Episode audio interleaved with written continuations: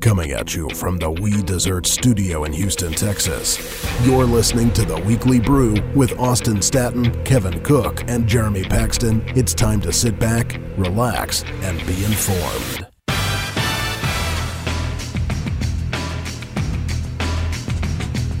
Welcome to episode 39 of the Weekly Brew Podcast. My name is Austin Stat, and I'm joined this week by our new Weekly Brewcast team, and that's Kevin Cook, Jeremy Paxton, and joining us now is Dolores Lozano. She's replacing Zach Taylor. We did an exhaustive nationwide search uh, for this. Uh, Zach, of course, leaving the program uh, back in December, and uh, we are very happy to have uh, Dolores joining us. But uh, guys, I- am kind of curious. Uh, you know, there was so much stuff going on this week. Uh, Kevin, I know that you were encouraged about you know, being at a high school baseball game on Friday night. Tell us about it. Yeah, that's uh, that's not exactly true. Um, I was tweeting as though I enjoyed being there because it was my job to be there, and I don't think it's good to put it out that I'm not enjoying doing my job at particular moment. But uh, that game that you're talking about went 10 innings deep. Uh, it was a 2 1 ball game at the end. It was one of the more boring experiences I've ever sat through. And so it kind of cooled me on baseball after having a weird peak last week with the Grand Slam that I witnessed. So I'm not, still not high on baseball. It's still a boring sport. Everything about it is just eh. Uh, there's no moment. I mean, there are moments of excitement, but it's basically like uh, what's that definition of war someone had? Uh, long stretches of boredom punctuated by moments of terror. And that's kind of what baseball feels like to me is like a, microcosm of war. So no, I'm still not high on baseball, but uh, there were other sports this week, thankfully. So I did have a pretty good week. We're all here in the studio live, and I'm really enjoying seeing Austin squirm while Kevin talks about baseball in, in, in such terms. Um, yeah, as a as a ADHD sports fan, I, I just cannot stand uh, sitting through an entire baseball game. It just I ended up talking to, to people, sitting on my phone, which is what I normally do during a sports game. But at baseball, it's amplified because I expect to be entertained, and I'm not. So I just you know as much as I love the sport because it's American, it's an American tradition. I just sorry, Austin. Yeah, and I have to agree with Jeremy and Kevin. I'm not a huge baseball fan myself. I went to two Astros games and I was bored out of my mind. so I am going to try to figure out baseball. I'm going to buy Baseball for Dummies, and maybe if I understand the game a little more, I'll enjoy it. But there's not a lot of excitement going on. There was not a, a lot of excitement with the uh, the Rockets this week the Rockets played the Sacramento Kings, and they didn't seem too thrilled to enter the playoffs after the game. Trevor Ariza, Dwight Howard, Michael Beasley just got their things and went Speedy Gonzalez outside of the locker room. It's worth noting though that during that game, James Harden did score enough. They left him in there long enough to score. I think it was 36 points, which got him to the uh, sort of arcane mark of 29 points, seven assists, six rebounds uh, uh, for the season average. I guess uh, Michael Jordan, Oscar Robertson, and LeBron James are the only other players in NBA history to have recorded that stat line over a season. So that's something, but it's not much. That's you know pretty impressive that you know Harden has had such a great season this year despite the Rockets' woes, and you kind of get into that a little bit later in one of our interviews with MK Bower, but. Uh, I'm kind of disappointed you guys. I mean, you transitioned immediately from baseball to basketball, which just, just yeah, it, was ridiculous. I mean, I had no chance to even get a, a response in about baseball, so that's what I'm gonna do right now. You guys are ridiculous. Like, I'm like highly offended right now. I mean, you just don't appreciate, you know, uh, as as Dolores like to says, the finesse aspect of baseball. And you know, come on. I mean, respect the game. There's so much exciting talent here in Houston right now. I mean, you've got Tyler White, who's a rookie drafted in the 33rd round, who's having a phenomenal season. We'll touch more on that with an interview with Evan Drellich a little bit later. But there's so much youth and talent here that this team is exciting, and I'm just disappointed in all my co-hosts right now. I think I might just make this the Weekly Brew podcast featuring Austin Staton. but that's what you do generally, anyway. I'm offended by the boredom that I feel when I'm at a baseball game. So there. Maybe that's just the people you're with. Fair enough. but anyways, uh, Jeremy, uh, you know, uh, outside of insulting baseball and other things, how, how was your week? Uh, well, outside of insulting baseball, I really didn't do much this week. Uh, but no, last night um, ended up at a Jack in the Box at three in the morning after uh, quite a time at Grand Prize Bar. You were there with me. Um, it's just sort of an interesting place in general. I walked in and there was a probably seven foot tall guy in a pink dress and a blonde wig. Um, so I'm not gonna say I had a disappointing weekend at all. I'm, I'm just I'm still still recovering a little bit. Got a got a Venti Americano here to get me going. But um, yeah, uh, what did you what did you think from last night? I was definitely the preppiest person there. Uh, so uh, you know, I thought it was an interesting place. It was like time traveling back, you know, 30 years ago, the 1980s. Um, oh my gosh, it's been 30 years almost since the 80s. That's crazy. What year were you born? 87. Yeah. Okay. So it's not like you lived through the 80s and you're like reliving them in your mind right now. No, I'm just thinking. I mean, I used to grow up and think, oh yeah, it was just like not long ago. But holy crap, like we're old. We're old, except Dolores. She's still young. But but yeah, I thought this place was uh, it was different. It was interesting. Uh, I would probably go back, but just not every weekend. But uh, Dolores, I guess you frequent this place as well. Yeah, I've been there once, and the pictures on the walls kind of freaked me out. Like every time you looked at them, it seemed like they were looking at you. It was really, really creepy. But it was it was a good environment. Well, not a good environment. it was an environment. It was a it's an interesting environment to be in. It was really different. Yeah, so definitely interesting weekend uh, visiting that '80s bar. But uh, you know, speaking of other things going on in Houston this past week. Uh, the U of H Cougars had their spring game, and Kevin, you were actually there. What was that like? But that was a masterful segue, Austin. I just I saw you, I saw the wheels turning as that as that went on there. But uh, yeah, it was uh, it was something. You know, Ohio State logged about 101,000, I think, at their spring game. It is absurd, and it just speaks to how little there is to do there, I believe. But um, we did not have that. We had something like between three and five thousand. Joseph Duarte, uh, first of all, made fun of me on Twitter for asking what the attendance was, and then went on later himself asking what the attendance was to other people. So that's a little bit hypocritical there, Duarte. I hope you're listening, buddy. But um, it was not well attended, and it was incomprehensible. Uh, the defense won against the offense, 74-72, in this new modified spring points format they're using. But it did seem to serve as a more legitimate practice style. I mean, the guys were playing with on the field the guys they'd be playing with in real game situations. So it wasn't uh, as artificial as some of these spring games often are. And uh, Herman had some interesting points um, about the physicality of this Houston defense, which kind of flies in the face of what Houston has traditionally been about, which was high flying offense and at best questionable defense. So um, I got some audio. I think we're going to drop that in oh, right here for you. One thing that is firmly ingrained in our culture is just to run and hit. That's that's the name of the game. Run as fast as you can and hit somebody as violently as you can when you get there. And um, we, we, do that as, as good as any team I've been around, and we're going to continue to do that because that's um, that's how this great game is is won. So that has got to be encouraging uh, for Houston football fans. Uh, he does talk explicitly about violence, which is kind of an interesting throwback to uh, our Steve Almond interview, uh, the writer of Against Football from a few episodes back. You should definitely go back and listen to that if you get the chance.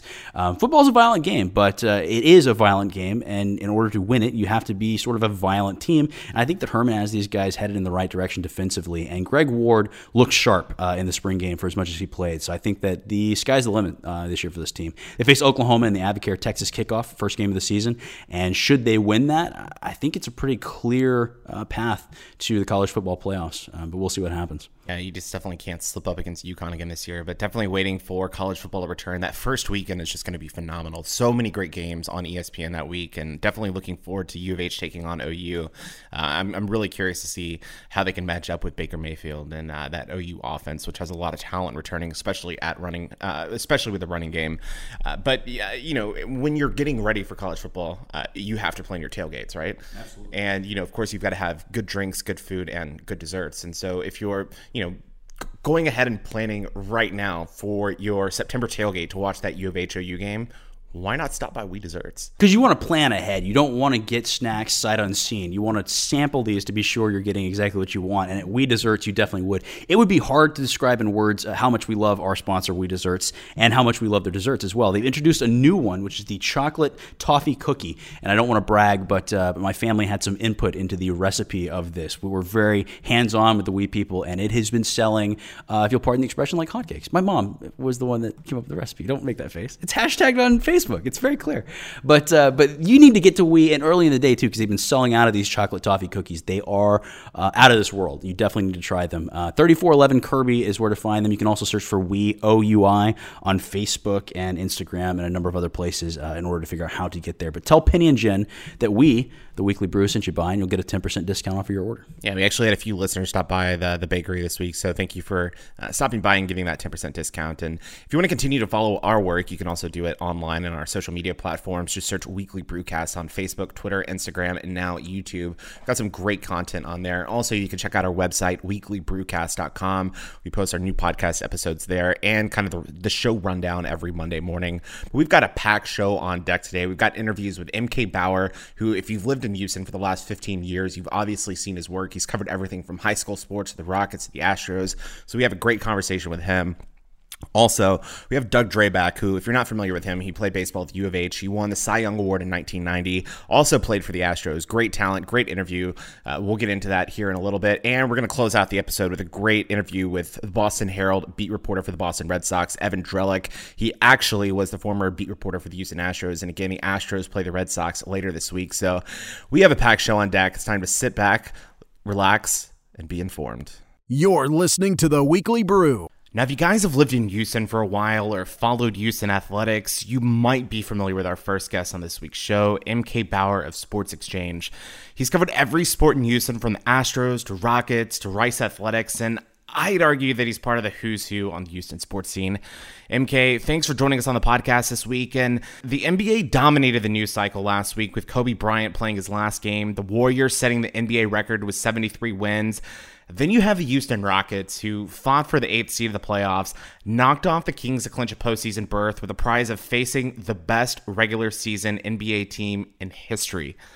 Is this a win for the Rockets, or does this end of the season really matter for the club? It's more of a punishment if you think about it in the context of, of, of them playing a team that good based on what the Rockets were supposed to accomplish the season. The season, and look, you know, it, it's a just reward. It, it really is. When you loaf through the regular season, when you don't maximize your potential, and and everybody kind of stands at a distance and marvels at your talent, and you can never find a way to put it all together, get the pieces in sync, and do something fantastic with those pieces in place.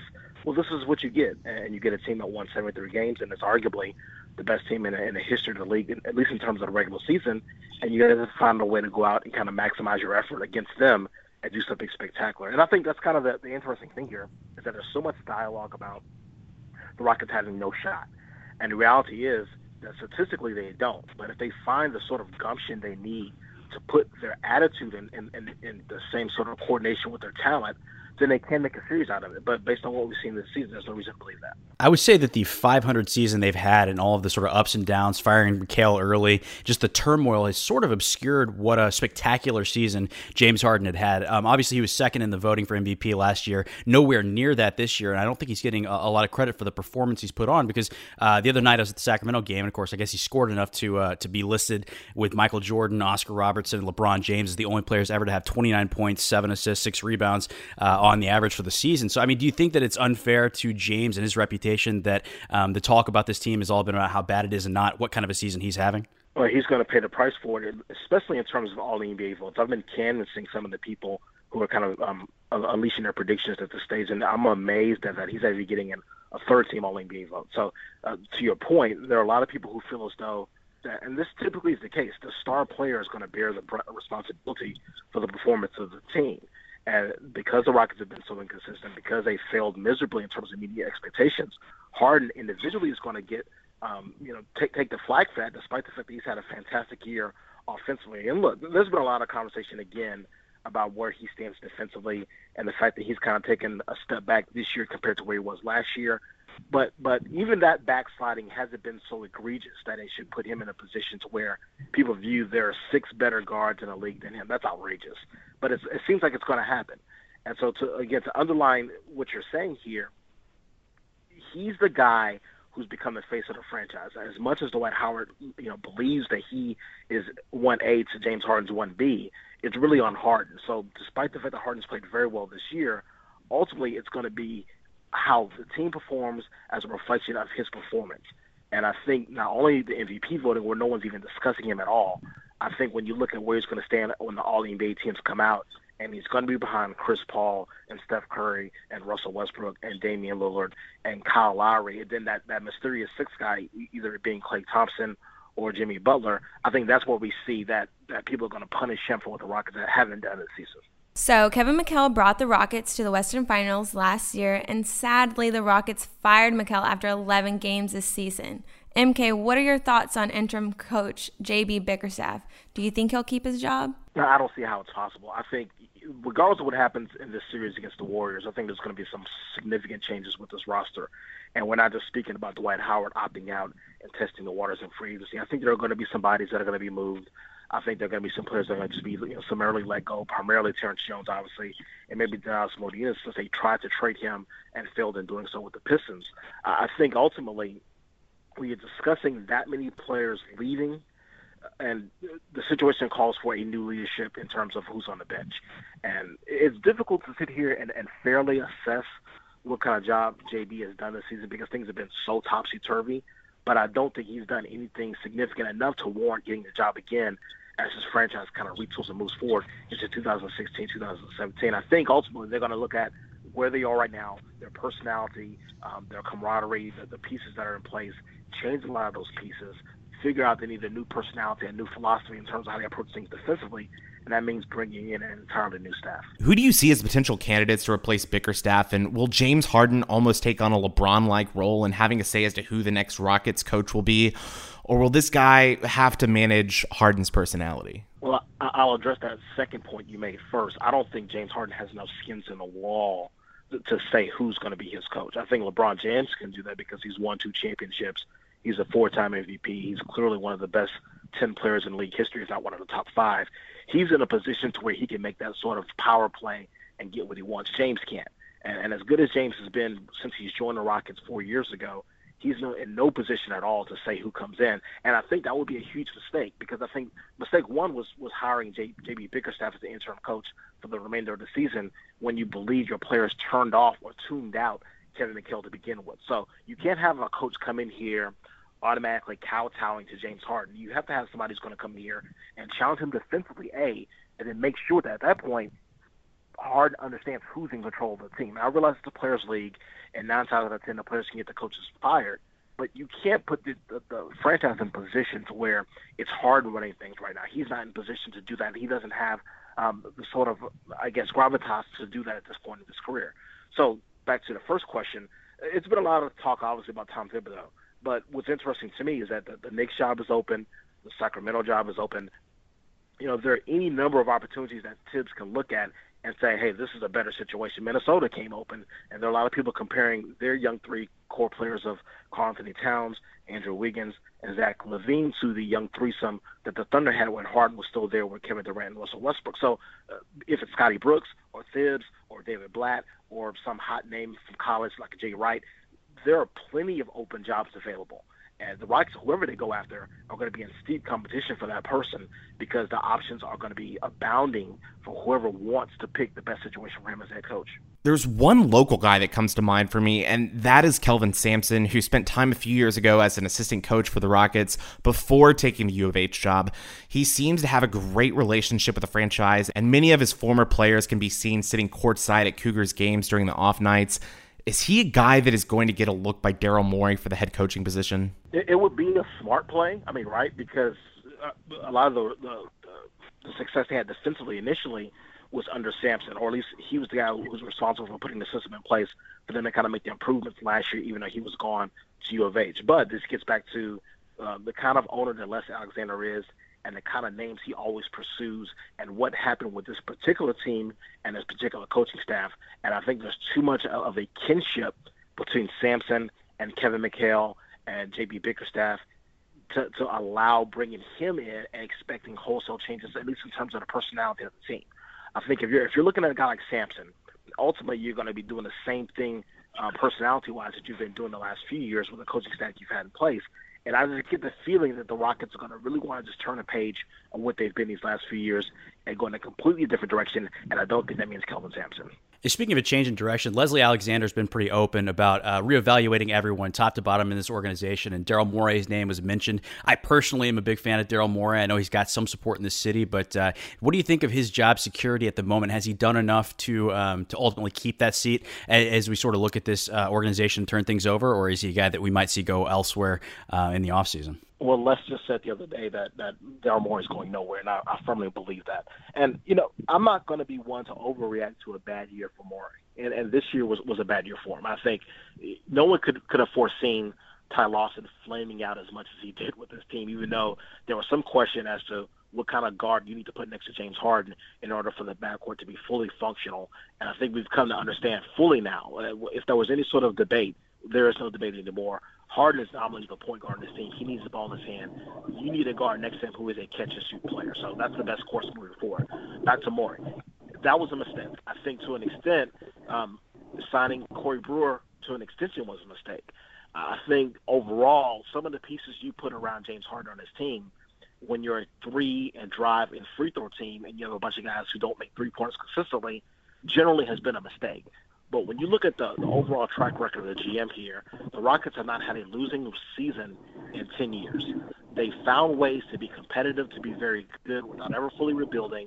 He's very good at finding the pieces to trade for and keep this team afloat and moving forward in terms of being better than the previous year. And this year really is the first year they've backslid. So I don't think I think any sort of discussion about moving Daryl Morey is an overreaction based on what happened this year and not a, a macro view of how good he's been as a general manager throughout the time on, with the Rockets.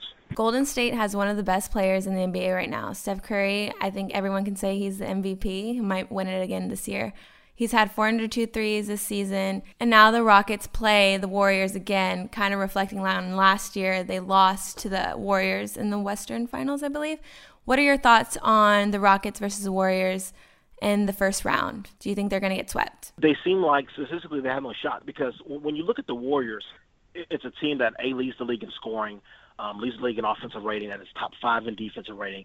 Lead the league in assists, lead the league in field goal percentage, leads the league in fast break um, points per game. All these sort of things are what the Rockets do poorly. They, the Rockets are 21st in defensive rating. They're 27th in turnovers per game. They're bottom nine, or bottom 10 in um, points allowed on fast breaks. So you talk about a, a poor defensive team going against the best offensive team in the league. You talk about a team that doesn't do a good job of stopping dribble penetration, going against a team that has Steph Curry and Klay Thompson and Andre Iguodala and Shaun Livingston, who are all very good at getting into the lane and kicking out to open three pointers. You're talking about a team that turns the ball over way too much, going against a team that is proficient in scoring in fast breaks. So when you look at all of that, I understand why people are saying it's going to be a sweep. But my point is this: despite the fact that the Rockets have lost 11 of the last 12 meetings with the Warriors, a lot of those games have been very close. And even last year's series in the Western Conference Finals, the Rockets were in position to win games one and game two in Oakland. And I just think that if they play at their maximum level, and obviously there's no reason to believe they will based on what we've seen in the last 82 games, but if they play at their maximum level, they have the capability of at least pushing Golden State and making it interesting. If they don't, they're going to get swept you know, a lot's been made of playoff Dwight and sort of how he turns up the intensity in the playoffs when the lights are brightest or whatever. Uh, you know, obviously his his future with this team is uncertain or more than uncertain. I mean, he's almost certainly gone. But do you think we'll see sort of a resurrection of that uh, playoff Dwight character and see him really make an impact and maybe swing a game or two this series? I think he realizes it's for his best good. If he's going to move on, and it seems pretty clear that he is, um, the only way he can salvage what's been a pretty poor year for him individually is to go bananas in the postseason. And I think that's obviously – the best course of action for his career as he gets ready, he gets set to move on to another team. So, uh, playoff Dwight obviously is contingent upon James Harden getting him the ball, and I think Harden is more than willing to get him involved, particularly against a team like this when they're going to double team Harden a lot. They're going to do a lot to get the ball out of his hands and make other players on the Rockets beat him, beat beat the Warriors, and that puts the position that puts Howard in a position to really be that guy. And as good as Andrew Bogut is defensively, I think we've seen before that Howard can have his way against Bogut and I think we've seen to, to the to the narrative of playoff Dwight that he can step his game up to levels unforeseen in, in the postseason and perform very very well. So I think we will see that, but again, it's contingent upon his teammates putting him in position to, to, to score. I, I, the only way Howard can dominate and, and be advantageous to the Rockets offensively is for the other Rockets to make him um, that that person and, and and put the personnel around him to make sure that he's having the kind of series that he can dominate and, and be the, the, the playoff Dwight that we talk so much about. I think the elephant in the room for a lot of NBA uh, teams and front offices is Kevin Durant, where he's going to end up. We've heard some chatter. I think it's kind of died down a little bit about Kevin coming here to Houston. I mean, do you have a bead on, uh, on what he might do in terms of picking the Rockets, not picking the Rockets, or other free agent moves that might be advantageous for the team that Morey might make in the offseason? I just don't see why he would come here, and, and I think a lot of his decision is going to be based on what happens this postseason. You know, to get back to an earlier discussion we were having about the Thunder, you know, they haven't been healthy in any given year since Harden left, and this is the first time they will go to the playoffs fully healthy with Durant, with Westbrook, with Ibaka, with really a capable bench supporting unit behind those three guys, and it'll be interesting to see what they do. You know, they match very well against Golden State. They didn't beat them this year, but they match up well against them. And I think I will be very interested to see if that series manifests, how well they play. And I think based on that, Durant's going to make his decision. Uh, the best situation for him right now is to stay where he's at because that team is young enough and good enough to challenge in the Western Conference for years to come. That's what we all thought, even after Harden left. Um, there's a level of uncertainty that comes with him leaving, and who knows where that's going to be. There's talk about the Lakers, but they're in shambles. I think the Washington Wizards are out the window now because they fired their coach. They've been as disappointing this season as the Rockets have been. Um, the Rockets, I just don't think it's it's a good play for him here because there have been a lot of whispers about his playing relationship with James Harden, set aside from his personal relationship with him, which is very very good. So for all the chatter about what Durant's going to do, it seems like the Thunder far and away the best option for him personally, and even professionally. And then anything beyond that is going to be a crapshoot for him. It's going to be a huge roll of the dice in terms of getting to a closer level of winning a championship than he is right now. So that puts the Rockets in a position for settling for somebody in terms of the second tier. If it's an Al Horford or a Ryan Anderson or whatever direction they choose to go, it's not going to be the big sexy name they've always pursued in the past few years. And that's going to be interesting for me because I think ultimately the roster rebuild or reconstruction is going to involve a lot of pieces moving out what pieces do they bring in? Do they see anybody out there that's good enough that's going to warrant giving them a lot of money to bring in the pair with James Harden and reboot this team and move this team forward? I don't know if that player exists outside of Kevin Durant, and I don't think that player exists outside of, of, of Dwight Howard resigning here. One of the guys that the Rockets brought this season was Michael Beasley. He's been a great addition to the team. He's brought he's made a huge impact. He's brought intensity, and he kind of came to Houston wanting to be that glue to glue this team together. But unfortunately, it's hard to piece up, uh, pick up the pieces for a team that has no chemistry. The Rockets have a team option to pick up Beasley's contract next year. What are your thoughts on that? Well, well, he already has a second year available on that deal, so I think that's that's that's a done deal. In my, at least in my eyes, I think it would be smart to bring him back because what we've seen in spurts is that he's a he's so good offensively that he alleviates some of the pressure on James Harden to do everything for the team offensively. So I think if they're smart, they will realize that he's a good piece to have as they kind of rebuild, uh, retool around James Harden, and maybe you know, Trevor Ariza, or whatever else they, they keep, whatever other pieces they keep, they, they choose to keep. And that also leads into the conversation about Durant again, because obviously Durant and Beasley have a long-standing relationship, both being from the DMV, coming out of the district, Maryland, Virginia area. And I think if, if there's going to be a sort of swaying of the Durant in terms of personnel, it certainly helps having a guy like Beasley available for him to pair with and understand some of the grade score on this team. But I think ultimately it's it, it boils down to what happens with a lot of the roster this year. And this off season, as, as much as people have complained about not getting the draft pick by getting into the postseason and, and not having a lot to talk about this summer, there's going to be plenty to talk about because I think a lot of players are going to be gone. I think a lot of new players are going to be coming in. And even if they don't get the big fish in Kevin Durant, I think they're going to be very aggressive in terms of filling out the roster with free agents elsewhere and kind of putting a new team in place around James Harden for next season. Now, MK, for those that have listened to the podcast over the last several months, I think everyone knows that both myself and Kevin are horrible when it comes to making predictions.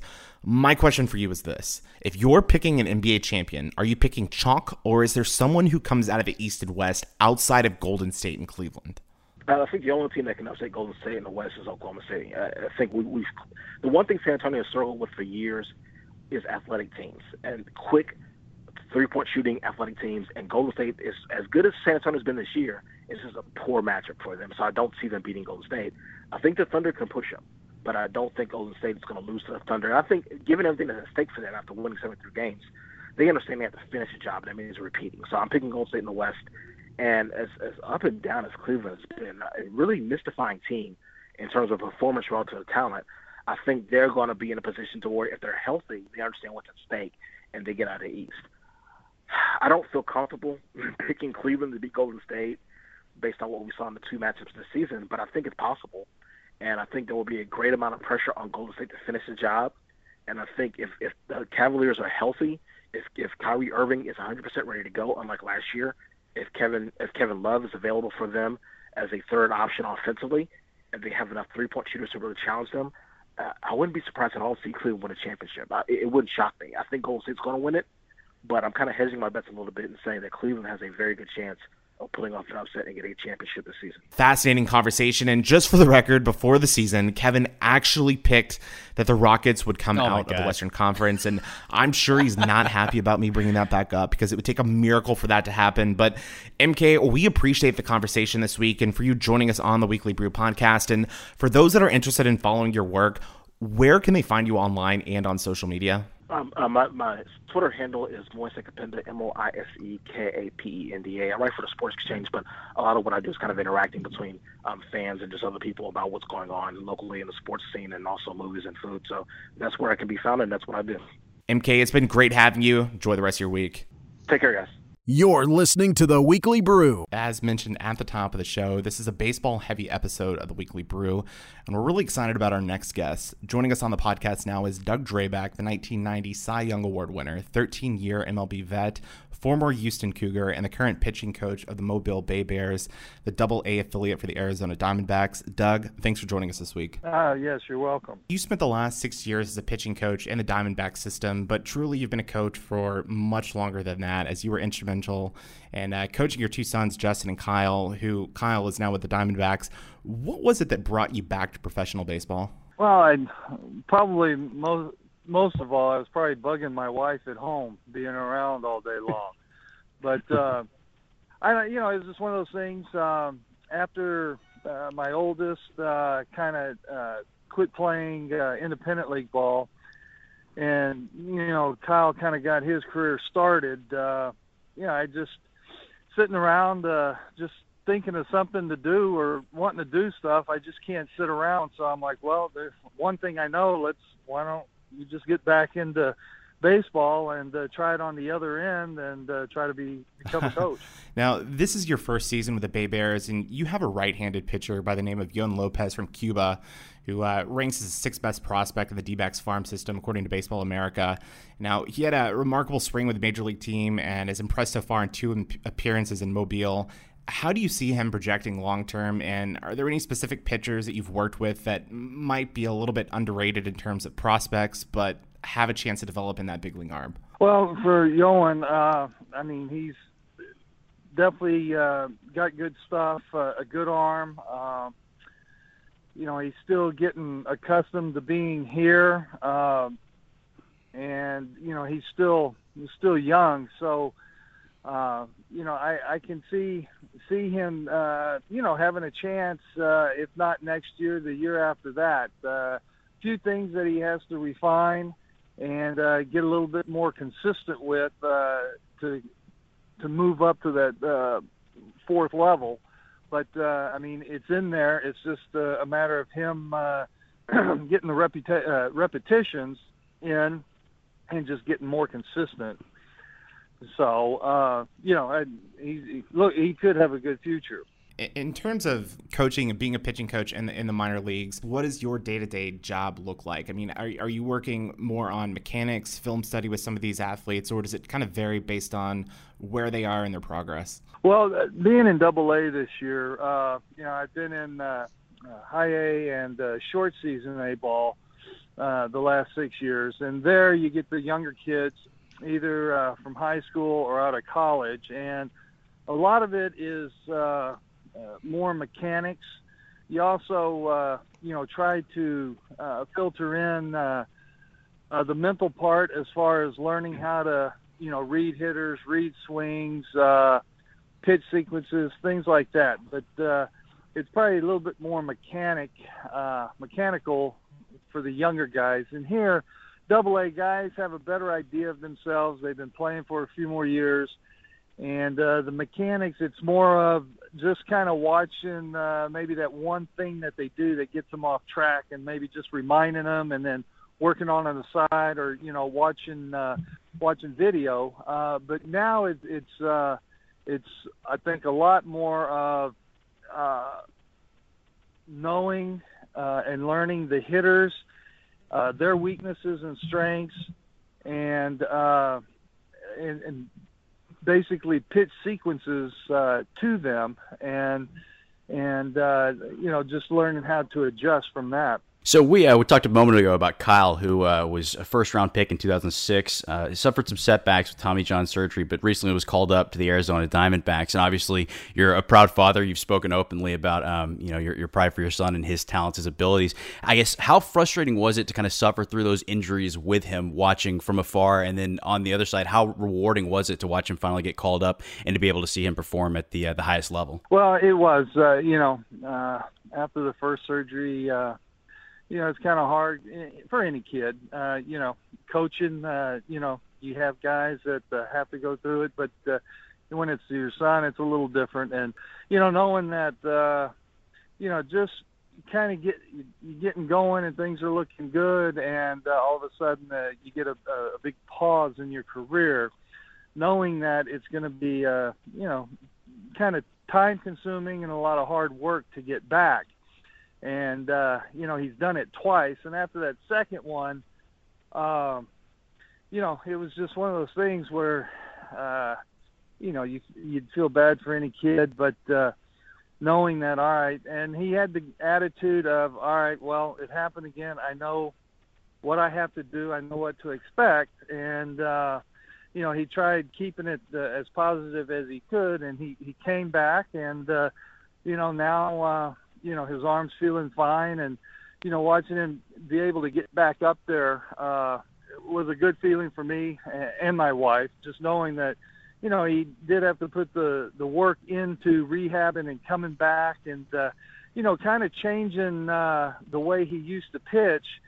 And you know, for some, it, it's it's hard to hey this this used to be the way that I pitched, and this is what used to work. And uh, you know, going through two surgeries, he's had to make uh, some changes in mechanics and things like that. But he did it, and uh, uh, you know, he fought his way back up. Now, as I understand, you actually gave him the call that he had been promoted. Is that correct? Uh, yes, uh, the AAA coach. Uh, he he had given me a call and said, "Hey, he's uh, he's getting called up, but uh, you know, I thought since you're here." And he's with us now that uh, you know it'd kind of be special if you know dad gave him the call so that that was pretty nice of him that's a pretty cool moment and uh, with Kyle being called up recently, uh, he he's now playing with a fellow Woodlands product and Paul Goldschmidt. Uh, they were both uh, teammates in that 2006 national championship team. How special it is for him to kind of be reunited with Paul? Well, he was looking forward to that. I know when he had signed with uh, Arizona, he was uh, looking forward to uh, you know being around him again, and uh, you know, like he said, uh, uh, childhood memories and and things like that. And uh, he's gone as far as uh, he's pretty much moved to Scottsdale and probably lives five or ten minutes from Paul. So you know, during the off season, they were able to hang out some and do things together. So uh, you know that that was good for him. You won the Cy Young Award with the Pirates back in 1990. I mean, you had a remarkable season going 22 and 6, ERA at 2.76.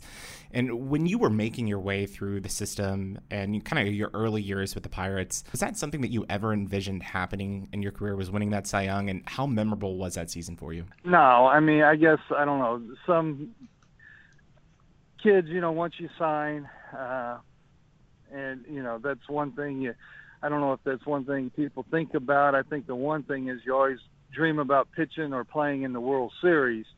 Uh, but uh, winning something like that uh, never never crossed my mind. Uh, even during that season, it it, it wasn't uh, a focus of mine. Uh, especially towards the end of the season, it was just more of trying to keep doing what I was doing, and uh, you know we were in the in the playoff hunt, so that that was the focus there.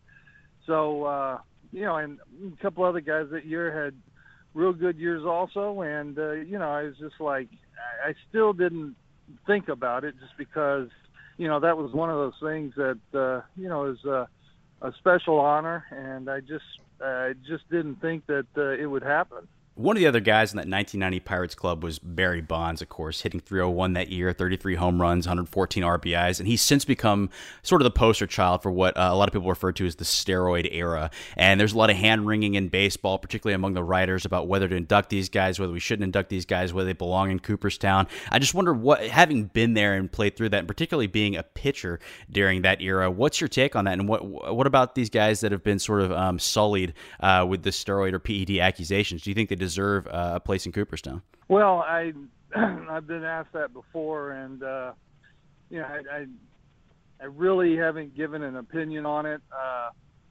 you know, I think it's just one of those things that uh, you know had happened, and uh, they've pretty much right now kind of you know made their mind up that uh, that wouldn't happen and whether they change it or not is going to be up to them. And uh, to be honest with you, I, I don't think about it that much because uh, you know I don't have anything to do with it. So whatever happens or they decide uh, you know, it, it's going to be that way.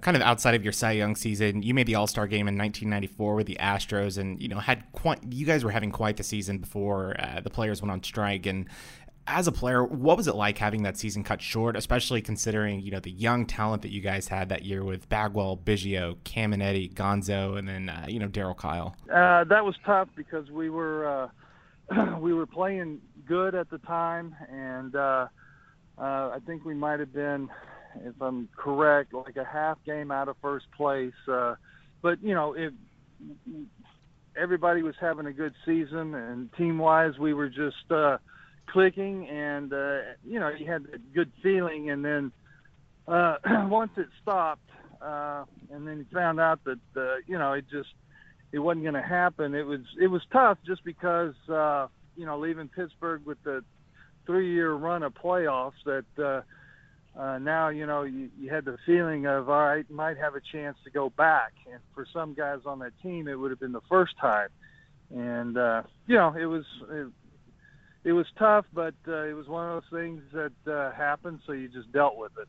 So, Doug, I kind of want to pivot to your college career. I personally am a, a, Cougar alum, and I actually cover a lot of Cougar sports now. So, you, um, of course, are a very big name around there. They've retired your jersey and so forth. So, you were drafted out of high school, um, but you opted to attend U of H. And so, I'm curious, what was the thought process there for you, and, and what would you recommend to pitchers who are contemplating whether to um, pursue a major league career immediately or whether they uh, want to go to college and try to get an education as they pitch as well? What sort of uh, what's advice you would give to young players, I guess? Well, for me, it was just I just didn't feel like I was uh, I was ready, and uh, you know I like the idea of being able to go to school and get my schooling in in case uh, you know something didn't happen.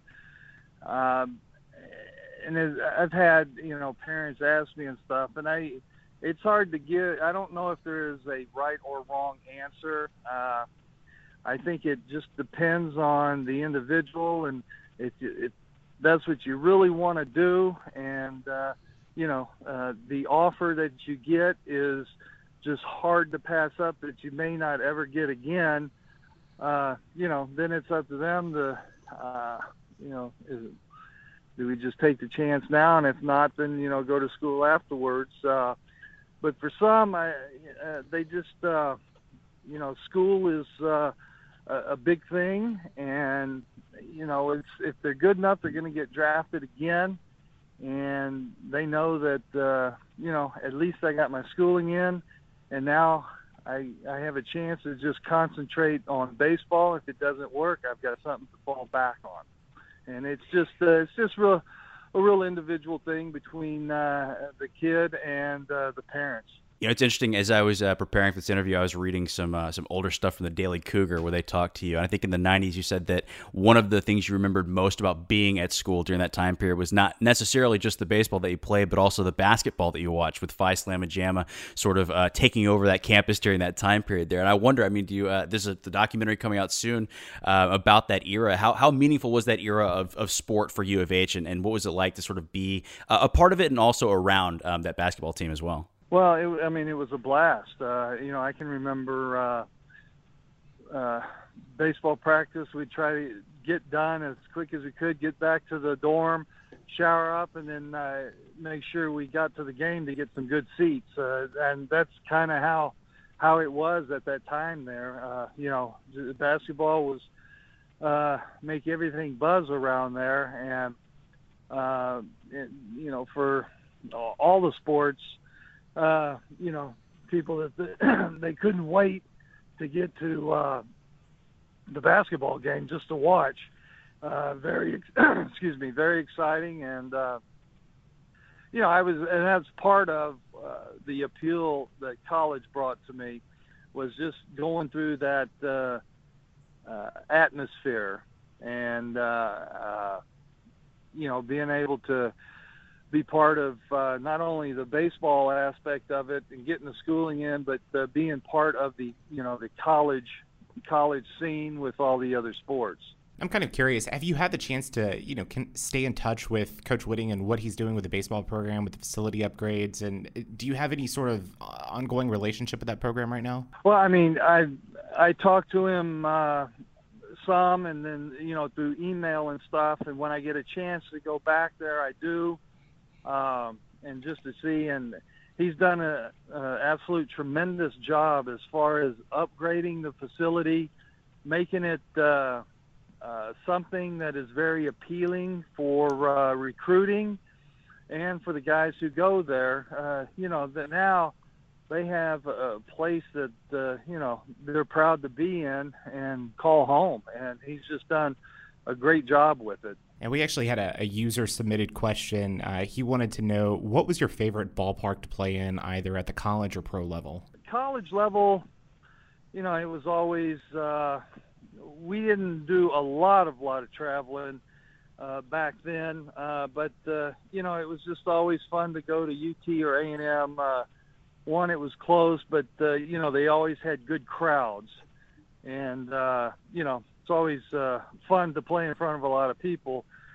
And in in the pros, uh, there were probably a couple. St. Louis was nice. It was a nice stadium. Uh, uh, they had uh, good people at the game, baseball knowledge people, and you know we we stayed a couple blocks from the stadium so you can walk back and forth, and then uh, obviously uh, Wrigley was one of them, just with the history of it, uh, and you know people go nuts and. You never know what the weather's going to bring to you there, and it was just a fun atmosphere. And Yankee Stadium was kind of special just because there again the history of it, knowing uh, you know the guys that had played there, uh, and, and you know going out in the center field and uh, you know looking at all the plaques. Those uh, those are special times. Yeah, absolutely great ballparks, and a few of those are still on my bucket list. But Doug, we uh, we appreciate you taking the time out and joining us uh, this week on the podcast, and uh, we just want to uh, say best of luck this season with the Bay Bears, and uh, best of luck to uh, Kyle with the Diamondbacks. All right, thank you, I appreciate it. You're listening to the Weekly Brew. Joining us now on the Weekly Brew is Evan Drellich, current Red Sox beat writer for the Boston Herald, who also covered the Houston Astros for the past two and a half years with the Houston Chronicle. Evan, how are you doing since moving back to the Northeast? Well, it's fun living out of a suitcase uh, at, a, a, a, family member's um, house, but uh, otherwise, I'm doing great. It's it's it's, uh, it's nice to be it's nice to be back here. You know, I, I miss covering the Astros, but uh, you know there's something special about Fenway and, and, and, baseball in Boston. So I guess just for our listeners who might not be 100% familiar with you, uh, you spent you know a few seasons here with the Chronicle, but you actually uh, came to the Chronicle after covering the Red Sox with MLB.com. What was it like for you to kind of get back up t- to the Northeast, closer to your home? Yeah, I mean, I haven't been here a full week uh, uh quite yet, but uh, it, it's you know you don't you don't quite remember the atmosphere until you're back, right? Uh, you also don't quite remember how much colder it gets and how much you have to bring your jacket everywhere. I've had multiple people uh, make fun of me because I'm, I'm clearly not adjusted to the temperature yet, and uh, I'm walking around with a jacket that other people are saying, you know, that I wouldn't need a jacket this big this time of year. Um, but it, it's, uh, you know, it, it, it, whereas Houston can have a little bit more of a football focus, uh, you, you see the the dominance of the Red Sox here, or at least the uh, equivalent dominance of the Red Sox with everything else going on. Houston's been accused of not being a baseball town, even though we have a team that you can arguably get excited about this season. And so I wonder what is it regionally that contributes to that? Is it just the history of baseball uh, in Boston? Is it the lack of history here? I mean, what what accounts for that difference in enthusiasm between the two fan bases? Because you know Boston fans are passionate no matter how good the team is. No, and, and yeah, look, the Astros do have a passionate fan base, uh, and this is a telling year in terms of attendance. Uh, I did a story at the end of last year talking to the, some Royals people because the Royals when they when they got good the first year in 2014 they didn't really see the uptick in attendance. It wasn't until 2015 that uh, you, you really saw the people start to come back, and, and that's why this year will be kind of interesting to watch that in Houston. But uh, what the Astros had gone through, I, I think, with the rebuild, with being off of TV, the team being so bad, probably created a unique situation uh, that you, you're not going to find normally. But there's definitely a, a difference in the uh, in the history of the two towns with the teams, right? The Red Sox are kind of this national, international brand, uh, and the Astros just aren't quite that. Uh, but I, the Astros fan base is, is as, as I uh, found in doing several podcasts and, and uh, on Twitter and, and, and just all the interactions, you know, there are hardcore fans of Houston, and, and baseball does matter there. And what everybody told me was that in 2005, when that team was good, when that team was going to the World Series, they took over the city. But uh, you probably need to see them get to that point, and, and maybe this year, after a kind of tough start, they will get to that point. Speaking a little bit more on that tough start for the Astros, uh, it seems like the offense, you know, the pieces are there, but uh, one of the concerns early on is pitching. Uh, the team ERA has not been the best. Also, defense. They've been struggling, allowing you know several unearned runs, uh, allowing uh, you know, for example, in Thursday night's game against the Royals, George Springer misplaying that ball out in right field, allowing a few more runs to score that inning. Is that a concern for the team going forward, the pitching staff and also defense, or do you think it's too early in the season to make a judgment right now? Both can be true. Uh, it, it, it's probably too early in the season to, to freak out or panic about uh, much of anything, and that goes to the Red Sox as well, who are having their own pitching problems. But, and this was, I think, the case for both teams. You know, I, when I looked at the Astros rotation over the winter, uh, it seemed ripe for for an addition uh, for them to go out and get somebody. And Fister ended up being that guy, and maybe Fister proves to be the pitcher he used to be in the past, and ends up being this uh, great uh, high upside, low cost signing in the same way Rasmus was for the offense going into 2015. Uh, but you know, you, you've got Keuchel, who's a fantastic pitcher. You can't expect him to really repeat what he did last year. It's just a Young season is really never something you can expect to be repeated. Uh, and then you, you start to look at the, rotation depth at AAA, and you look at the other pieces in rotation. You know, an injury here, Lance McCullers, for example, uh, or, or somebody regressing there, the rotation thins out pretty quickly. And, and you're relying on some repeat performances. You saw Collin McHugh struggle for the first half last year, then he figured it out. He's always kind of described himself as a second half pitcher for whatever reason that might be. So going into the year, I felt the rotation was if there was a weak spot on the Astros, it, that's where it would be. Uh, and I imagine that come mid-season, you might see them once again go after a starting pitcher the same way they did Scott Kazmir and uh, Mike Fiers. Uh, you know, speaking of that rotation, the Astros still expecting Lance McCullers to contribute once he comes back from the disabled list, and uh, one of the guys that uh, that you know I, wouldn't say got away from the Astros, but Vince Velasquez, he had a remarkable start Thursday uh, against the Padres uh, threw 16 strikeouts, no walks, you know, velocity up there between 95, 97. Uh, one of the big issues last year for the Astros in the postseason was consistency in the bullpen, and a, a, lot of people expected Ken Giles to, you know, almost be that stopgap this year, potentially competing for that closer role. And obviously, he was traded in that five-person deal. Vince Velasquez going to the Phillies. Do you think there's any buyer's remorse right now, seeing Giles struggle and, and Velasquez, you know, having such a great start and potentially being a guy who could have contributed in the starting rotation? I'm sure in the moment it stings a little bit for the front office. You know, right after that start, I, I tweeted out a link to a story. It was kind of a, a deeper dive on uh, on the trade and thinking that trade and answering some of the questions around it. And, you know, people automatically take that, oh, you're criticizing the trade. No, I'm not. I, I, it, but it was interesting to, to kind of review uh, what the logic was there. And they look. You, you could have made an argument they should have just tried Velasquez and Appel uh, as closer, right? They could have had an open competition, and and maybe Velasquez ends up being that guy. Uh, you know, why are they giving up years of control of a starting pitcher uh, for a relief pitcher when relief pitchers we understand are, are not as valuable just because of the number of innings? Uh, it, except at the same time, we are seeing this difference in um, the way relief pitchers are valued now, and I think leverage is being understood a little bit differently, and, and kind of that intangible side of what makes a good late inning reliever. What's interesting to me about Giles, and I think it's the question, and, and it was a question I addressed in the story, but will, will be the question going forward a little bit here. Um, you, you make the trade because you want somebody proven, and he's got five years of control. He's got a little bit of year, more than a year of service time. Uh, basically, you know, half, half a season under his belt as a closer. Um, is he actually a proven commodity? And that's what I think we're going to see develop here. Does he right the ship? Does he uh, get it together? Is this just a little bit of a rough patch?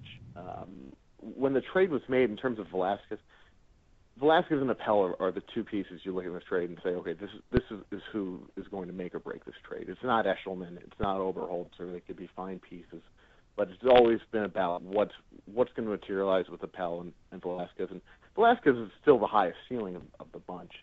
Uh, and you know there, there were some concerns about his elbow. That's what led to the deal being revised a little bit there. Um, we had a few day waiting period, but it always was going to kind of hinge on how does Velasquez do and how does Giles do. And, and uh, so far, it doesn't look great for the Astros, but you've got a lot of time to see this play out. Um, you, if you're the Astros, all you hope right now and care about is getting Giles uh, to a point where he's the guy that you thought you were trading for. And uh, there's no reason to believe that can't happen the Houston Astros will take on the Boston Red Sox this weekend in a series at Minute Maid Park, and uh, you've you've kind of had the unique opportunity to cover both teams. And you know, when I just look at the two teams on the surface, it seems that there are a lot of similarities. I mean, both teams have uh, top of the line aces, Cy Young Award candidates. Uh, you know, both teams have a lot of pop in the lineup. Both teams have great shortstops. I mean, you compare Carlos Correa, Xander Bogaerts, but you know they're still struggling a little bit with the pitching staff as a whole. How do you see these two teams, both the Astros and the Red Sox, kind of, I guess, not only playing this weekend, but just moving forward through the rest of the season? Kind of, uh, where do you see their place in the the AL race this year? They both should be contenders. I don't see, uh, and I didn't see going into the season, an American League team that I felt was head and shoulders above everybody else. So the Royals are proving that maybe they should have been uh, considered that. We'll see how uh, you know, once again, it's just just the beginning of the season, but probably too many people weren't giving Royals the Royals the due respect uh, they deserve it for the last two years. But uh, you're right. I think that the, the similarities between these teams are there. Great offenses. Is the starting pitching there? Um, some some positive signs in the bull, bullpen. I, I, I think you can uh, feel decently about both bullpens, even if you have an individual struggling at a certain point. Um, considering they both went out and added closers over over the off season, um, or well, one of them added a closer, one of them added a, a, a now a former closer at the moment. um, so I, I expect them to be to be there. I expect them to be in the mix, but it, it's very difficult to make much of a prediction beyond that. You know, I, I, the thing I kept going back to, and when I was still covering the Astros, and people would ask me about the Rangers and you know, which team's going to finish first. And I always point to, well, last year the discussion was who's going to finish last, the Rangers or the Astros. And then we had it, it, how remarkable that we end up now talking about who's going to finish first, the Rangers or the Astros. But what we know from last year is that everything we're talking about now can be turned on its head very quickly, right? If anybody knows that the, the preseason expectation um, doesn't always work out or, or even come close to often working out. It's the Astros fan right now, right after last year. Right. So I, it, I, it's very much an open question. Um, as it always would be at this time of year anyway. Coming into the Boston Herald, your uh, future or now coworkers were very high uh, on you and, and, tweeted a bunch of really complimentary things, which I think are well deserved. We're certainly sorry to have lost you here in Houston, but uh, I was reading over one of your recent pieces. It just mystifies me. The Pablo Sandoval story 21 pounds in 21 days and it kind of working with this trainer he needs. I was wondering if you could kind of recap uh, for the listeners that story because it just it's bizarre to me to have to deal with that. I imagine frustrating for Red Sox fans. Yeah, you know, the Red Sox and the Astros um, uh, on one hand, you, you, they're opposites in terms of how they've approached the market, right? The Red Sox have probably spent foolishly. The Astros haven't spent at all. You couldn't be more polar opposite in terms of free agency and things like that. Uh, and you know, you can argue that the Astros maybe should take more risks than they have and, and spend more than they have, and you should argue that the, the exact opposite for the Sox. Sandoval so far has been a terrible signing. Um, he's somebody who hasn't performed well and came into spring training overweight. Um, he's had this problem before, and I talked to the trainer uh, who his name's Ethan Banning. He owns a gym in uh, Phoenix, and you know he works works with a lot of pro athletes. And uh, Banning explained his experience with Sandoval, and this was they worked together before the 2011-2012 seasons, which are the only two seasons Sandoval ended up being an All-Star. Uh, the last time they worked together was basically right before spring training in 2012, and that's right when Sandoval got Uh, his first big contract is a three-year, $17.15 million deal. Um, and Banning at that point kind of detected in, in Sandoval that uh, a feeling of, well, I, you know, I don't really quite need to listen anymore. And, things like that. But the the Sandoval that Banning knew and saw was one who uh, had an eating problem, who who could not uh, control himself when kind of out of his sight. When when they were working together, this, this was intense. It was two days, three days. Uh, and Sandoval's food was controlled by the trainer as well, but uh, there was a, one time in uh, the off season 2011, he goes home for Christmas. Sandoval does and gains 21 pounds in 21 days by Banning's account. And when he comes back, this is before the contract uh, is done. They're trying to hide him from the Giants because the Giants are keeping up with Sandoval's progress because they've mandated to Sandoval, uh, you know, he's got to lose weight. They've done so in the previous offseason too. Uh, so they did everything they could to, to to get the weight off and keep him out of the Giants' sight, and he gets the contract. And uh, kind of the rest is history. He's you know he's gained weight since, and um, it's a big problem for the Red Sox. What do you do with him now, going forward? And it, uh, you got to believe in some way or another they're going to lose a lot of money on this deal, whether they end up releasing him, trading him. Uh, releasing him sounds extreme at this point, but um, it's it, there, there's a sunk cost here. Uh, uh, certainly at this point. Kind of looking up and down the Red Sox roster, I mean, there are a few guys on the team that I definitely like. I love Jackie Bradley out in the outfield, but uh, for me, the guy that sticks out is Xander Bogaerts at shortstop. I mean, a great young talent. He kind of started the year a little bit slow, but he's come on strong as of late. Uh, he had a great 2015 campaign. It seems that both the Astros and the Red Sox have great shortstop. Obviously, Bogaerts and, and uh, Correa, two young talents. You've been able to watch both of them play. How do you think those two compare? Correa is a better player, no question. I, you really can't compare Correa to anybody except the greats that have come before him at this point in time. And uh, you know, we're assuming he'll live up to that standard, but uh, it, it's just they're just not in the same tier. Uh, and coming coming back to the Sox now, you know, Bogaerts was here when I left. He, he'd come up in uh, the 13th season when they won the World Series. Um, he, he looks noticeably stronger than he did then. He was kind of a scrawnier little kid. And, you know, you know, he's not uh, beefed up, so to speak, but you can tell he's, he's you know, he's, he's gained some muscle and uh, you know, lean muscle. Um, and he looks like a good player. But the, the player that, uh, in coming back, stands out even more is Mookie Betts. Uh, he, he both in the field, at the plate, um, he's he's pretty much uh, I think safe to say the best thing they've got going, uh, which is no knock on Bogaerts, but um, the most talented young player that, that I've seen so far with the Sox is Betts, and uh, you know watching him in right field with Jackie Bradley in center, he's a great defender. Uh, hasn't really hit so much, but uh, it's you know a little bit like watching uh, and Springer or uh, Gomez and, and Springer and, and uh, I, I've had a joy of, of, of good outfields uh, in, in recent times. Speaking of you know young players that have kind of surprised, Tyler White. I mean, he's a guy that was uh, you know found in the 33rd round of the MLB draft, and uh, he's had a remarkable start to his season. Won the AL Player of the Week the first week of the season, how important is it for him to continue not necessarily hitting at an unreasonable clip at you know 500 for the rest of the year but just playing consistent first base for the astros and do you see him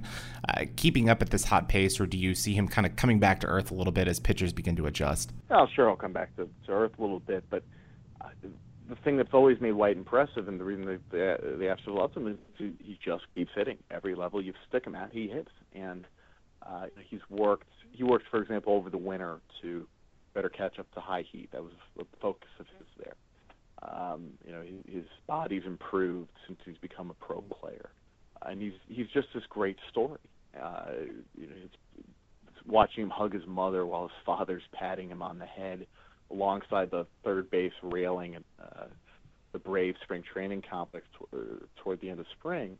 Um, it's a great moment to, to see this for a 33rd round pick who signed for a thousand dollars and who uh, pretty much nobody was interested in. I, I did a phone interview with him last year, um, late in the season.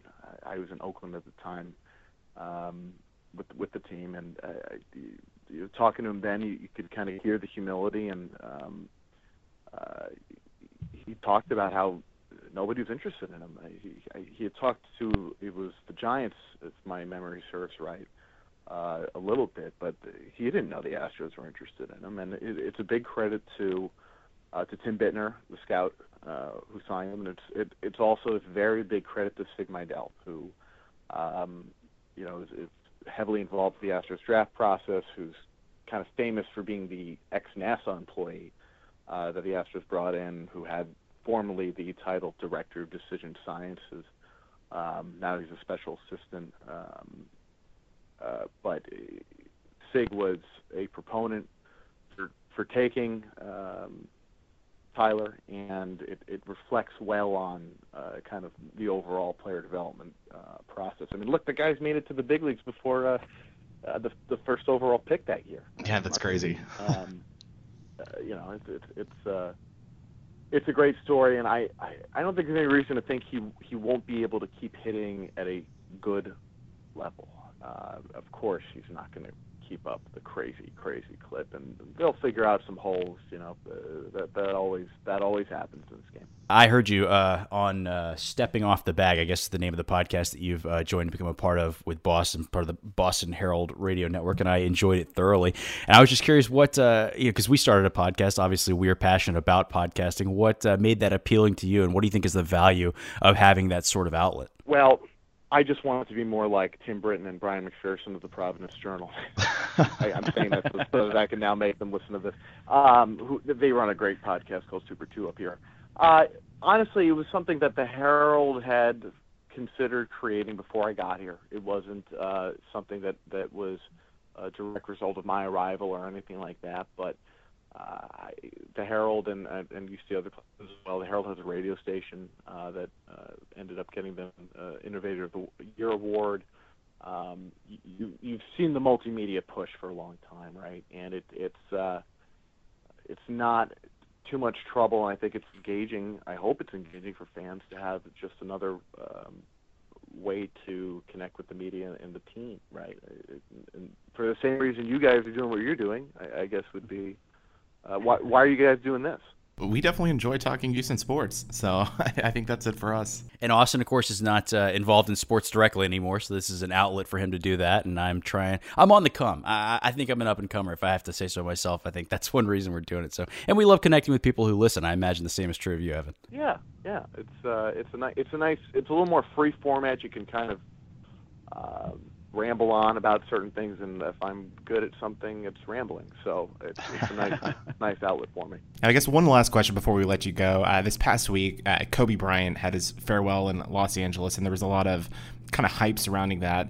Uh, one guy who's I don't I don't know if they're going to have the same type farewell tour in Boston is uh, you know Big Papi David Ortiz. What what does he mean to the community in Boston? And do you what is what is his lasting legacy going to be in that community? He's one of those irreplaceable type of personalities, right? Uh, kind of, I think when you talk about sports legends, he will be that, and has already become that in Boston with uh, uh, all the clutches over the years. Get into any discussion about clutch you want. I'm not here to debate that, but you know the hits would, if you are going to say that a hit is clutch, David Ortiz has collected uh, many of those, and uh, you look back on what he said after the marathon bombing and grabbed the mic and uh, had a, had some c- uh, colorful language that the, the fans um, in the city really appreciated at the time. Um, he's just kind of this outsized character, right? There, there's so much charisma there to go along with this this great baseball ability, and um,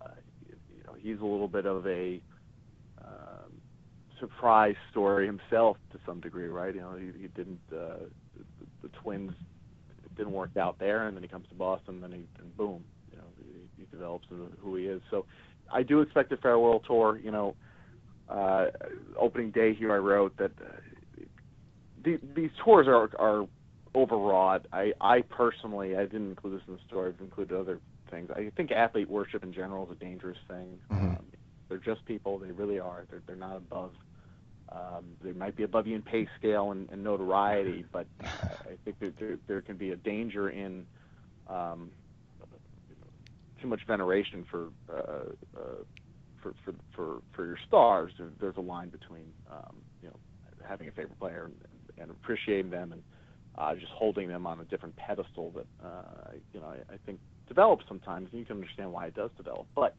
uh, you know, I, I, I thought the Red Sox did a good job on opening day because they, they had his daughter come out and and sing the anthem uh, as a surprise. Everybody says it's a surprise, so you know we can have a conspiracy theorist that says no, Ortiz knew it was coming. The daughter says surprise. He says it's a surprise, um, and you could hear Ortiz talk with, kind of this real emotion about it. So whereas most of these farewell tours are end up being really repetitive, and I'm sure it's going to be this way with Ortiz, where you're just you know you're watching it every day, it might make your eye, eyes roll. Um, but you do have a chance in there for some nice moments where you do provoke some genuine emotion um, and and kind of get a different reaction out of a person. It's not going to be every day, but I did think they pulled that off on the first day here at Fenway. Yeah, great conversation here with uh, Evan Drellich, of uh, again the beat writer for the Boston Red Sox at the Boston Herald, and Evan for you know those that are in Houston or in Boston, and those that are interested in following your work and kind of uh, you know following the Red Sox throughout the season or any nuggets that you have from the Astros. Where can they find you online and social media? Uh, Twitter and Facebook are the best. It's twitter.com slash Evan which is uh, D as in David, R E L L I C as in Charlie H. And it's uh, just facebook.com slash Drellich, just my last name. Perfect. Well, Evan, we definitely appreciate you taking the time out and uh, joining us on the Weekly Brew podcast this week. And uh, you know, hopefully the uh, the Astros and the Red Sox will be able to uh, you know meet in the playoffs and we'll be able to chat again in October. Thanks for having me, guys. Anytime. I really appreciate it. Closing time. Again, this is episode 39 of the Weekly Brew podcast, and uh, I absolutely loved today's interviews. And uh, I think the two that I enjoyed probably the most were the baseball ones. Uh, I know that might, you know, come as a shock to some of you guys. Uh, but, uh, you know, speaking with Doug Drabek, who I actually, uh, you know, first met when I was probably about five years old at a Fuddruckers getting an autograph. I was, he had just been signed with the Astros, and I was wearing a Craig Biggio jersey. And I remember him asking me, um, do you know whose jersey that is? And my first response was, it's mine. I had, you know, I, I was I was like five years old. I didn't really understand what he was asking me, but I, I thought it was cool. But uh, yeah, thanks to uh, Doug and the Bay Bears for uh, you know uh, thanks to Justin from the uh, media relations office for the uh, Mobile Bay Bears for uh, you know kind of arranging this interview. And this is actually the second time uh, that that I've been able to interview someone from uh, the Diamondbacks organization. The other one was Paul Goldschmidt, and if you follow baseball, you know that he's one of the, the hottest young stars in Major League Baseball right now. He's the face of the franchise for the Diamondbacks. a few years ago, I was able to interview him right as he got called up uh, to the majors. And again, uh, I believe that was Morgan Ballard from the Diamondbacks Media Relations who set up that uh, interview. So, uh, you know, thanks to the Diamondbacks organization for uh, being kind to, uh, you know, not only myself with Vite Magazine, but now myself with the Weekly Brewcast pod, the Weekly Brew podcast. so great interview there. Also, Evan Drellich absolutely killed it. Yeah, he was great. Uh, obviously, I enjoyed the MK Bower interview. Um, been following his work for quite some time. He was articulate, engaging, interesting, and as low on the Rockets as anyone else. So he certainly has a beat on what's going on in the NBA playoffs. And of course, we had that interview before we had uh, the pleasure or displeasure of watching Saturday's game uh, against the Warriors. But uh, MK also killed it. Great slate of interviews this week, and uh, and honestly, let's give ourselves some credit too. I think we do a terrific job, and I think we don't pat ourselves on the back enough. So thanks to you guys and thanks to myself for being the kind of person that I am doing the job that I do. Yeah, and I got to agree with Kevin there. MK was one of my favorite interviews as well. MK is a good friend of mine. He's kind of helped me in this new sports industry. Um, you guys might not know this, but I've only been in the sports industry for about six months. So, uh, yeah, MK has been a lot of help. He's introduced me to a lot of people, and he brought a lot of content on our show today. So, we are really thankful to have him. God, I feel so unsuccessful next to you every time. I've been doing this a lot longer. the power of networking, it works. Finesse, girl, you got it. It's not a competition, Kevin. No, it's definitely a competition. She's like dominating you right now. But. I know. It's really apparent. I actually really enjoyed recording this. Uh, apart from Kevin's excessive self-aggrandizement, I actually really enjoyed the Evan Drellich interview. Um, actually, i have been toying with the idea of going to an Astros Red Sox game here uh, this next week. So um, I think I actually might do that, and I will report back how horrible the experience was, and if I could maybe find it in me to enjoy it just for a moment, if just for well, Austin. you know, I, I've been outnumbered this entire podcast. Everyone here has been hating on baseball, and it's really upset me. But luckily, we actually just had a guest walk into the We Dessert studio who kind of wants to support baseball a little bit. And you might remember him from the uh, Richard Justice interview that we had a few weeks ago. And Andrew, tell these people that they are just crazy right now. Well, I mean, baseball is America's pastime. So I guess if you're not into America, maybe that's maybe that's something to do with it. I'm not sure, but I, I you know I, I think right now Astros struggling uh, three and with a seven right now. They're really four and eight. Four and eight. Um, not really many, expectations, but had a tough schedule so far. I think you know get on board right now. You're going to be heavy you did later. Plenty of room on the bandwagon, I hear. Yeah, and you guys aren't even close to getting on that bandwagon. So. nah, it needs to be a different sports bandwagon for me. It's just not it's just not fun. What is it like three, three and a half hours sometimes to just watch the same action performed over and over and over again? You never talk about the pace of the game. That's rule number one. Actually, no. Rule number one is never participate in the wave. Okay, is that a why is that a rule? I just hate it. I think it's people that are bored with the game of baseball. Look how many people are bored. It's a whole stadium full of people that rise up and say we're so dang bored. Almost swore there, but yeah, it's it's very clear how bored people are with baseball. And I, if they want to do the wave, I encourage it. They want to get on their phones, they want to drink, they want to do whatever. They need to because they deserve some sort of release from what they're having to witness. I think I might bring a chessboard this next week. What do you think? I think you're bullying me into taking a more hardline stance than I actually have. You've really turned me into a hater here. I'm not. I'm more indifferent, but just for the purpose of podcasting. And I've definitely seen a lot of media people on their phones playing that words with friends or oh, something during the game. So we're not the only ones not into baseball. Wait, wasn't Word with with Friends? Wasn't that popular in like 2010? Are people still playing that? Absolutely, people are still playing. People who know words, people who know words and have friends are playing Words with Friends. It's in the title. Yeah, a lot of people did. That actually ruined it, and that's why it's not as popular as it once was for sure. I've had many issues with that myself. Issues with people cheating against me, not issues. not like I struggled with cheating. right, right, of course definitely, uh, definitely interesting episode today. Uh, great conversation with all you guys, and it's uh, it's always fun to record together. Um, but you know, there is one thing that we are disappointed about, and you know, we love our listeners. There are thousands of you each week, but um, we don't have any more iTunes reviews, and it's been what three weeks. It's been at least three weeks. I think actually our last review that we had was was given way in advance of the episode, so it's actually been like four calendar weeks since we've had an inter- or since we had a, a, a iTunes review come up, a new one. So we're stuck at 39, which is terrible because everybody likes round numbers. I'd love to see us get to 40 there. It would really make my week. So I, my quality of life and mental health has been declining steadily and even now rapidly since our last review. So I would encourage people to get on iTunes, subscribe to us there. It's the best way to get the podcast. And also while you're there, it's very easy. Click ratings and reviews and leave a five star review with like a little sentence or two, just telling us what you enjoy about the show, uh, what you'd like to hear on the show. I got to tell you, if you give your input via iTunes review, we take it very seriously. Um, but another thing that has been great is we had a lot of people share our content on the last two weeks on Facebook. Um, we really appreciate guys who subscribe on Facebook and who share on their own uh, personal walls. It brings in new listeners. We love that. That's the best way to help the show grow, and it's uh, it's actually free. So uh, shout out to all the guys who did share our stuff the last two weeks. You guys are the hero listeners this week. The hero that you know we deserve, right? and that we need both. Yeah, hero we deserve, hero we need. Just like uh, was it Dark Knight quote? I think so. Very good. Yeah. I'm proud of you. All right. Yeah, we're throwing a little bit of uh, DC. Is that DC or is that Marvel? Oh my God, I'm no longer proud of you.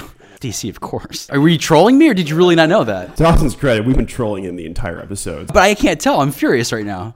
Were you serious? Of course. Jesus. So again, this has been episode 39 of the Weekly Brew podcast, and I've definitely enjoyed uh, recording with all of you this week. And uh, again, thanks to MK Bower, Doug Drabek, and Evan Drellich for joining us on the show.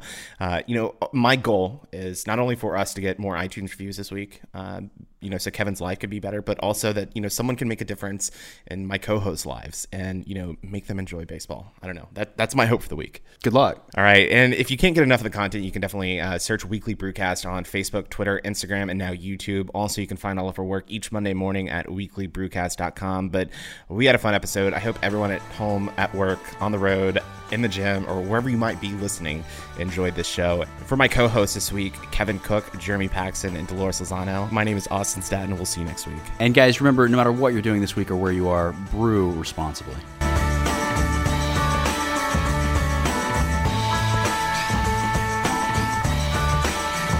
You've been listening to The Weekly Brew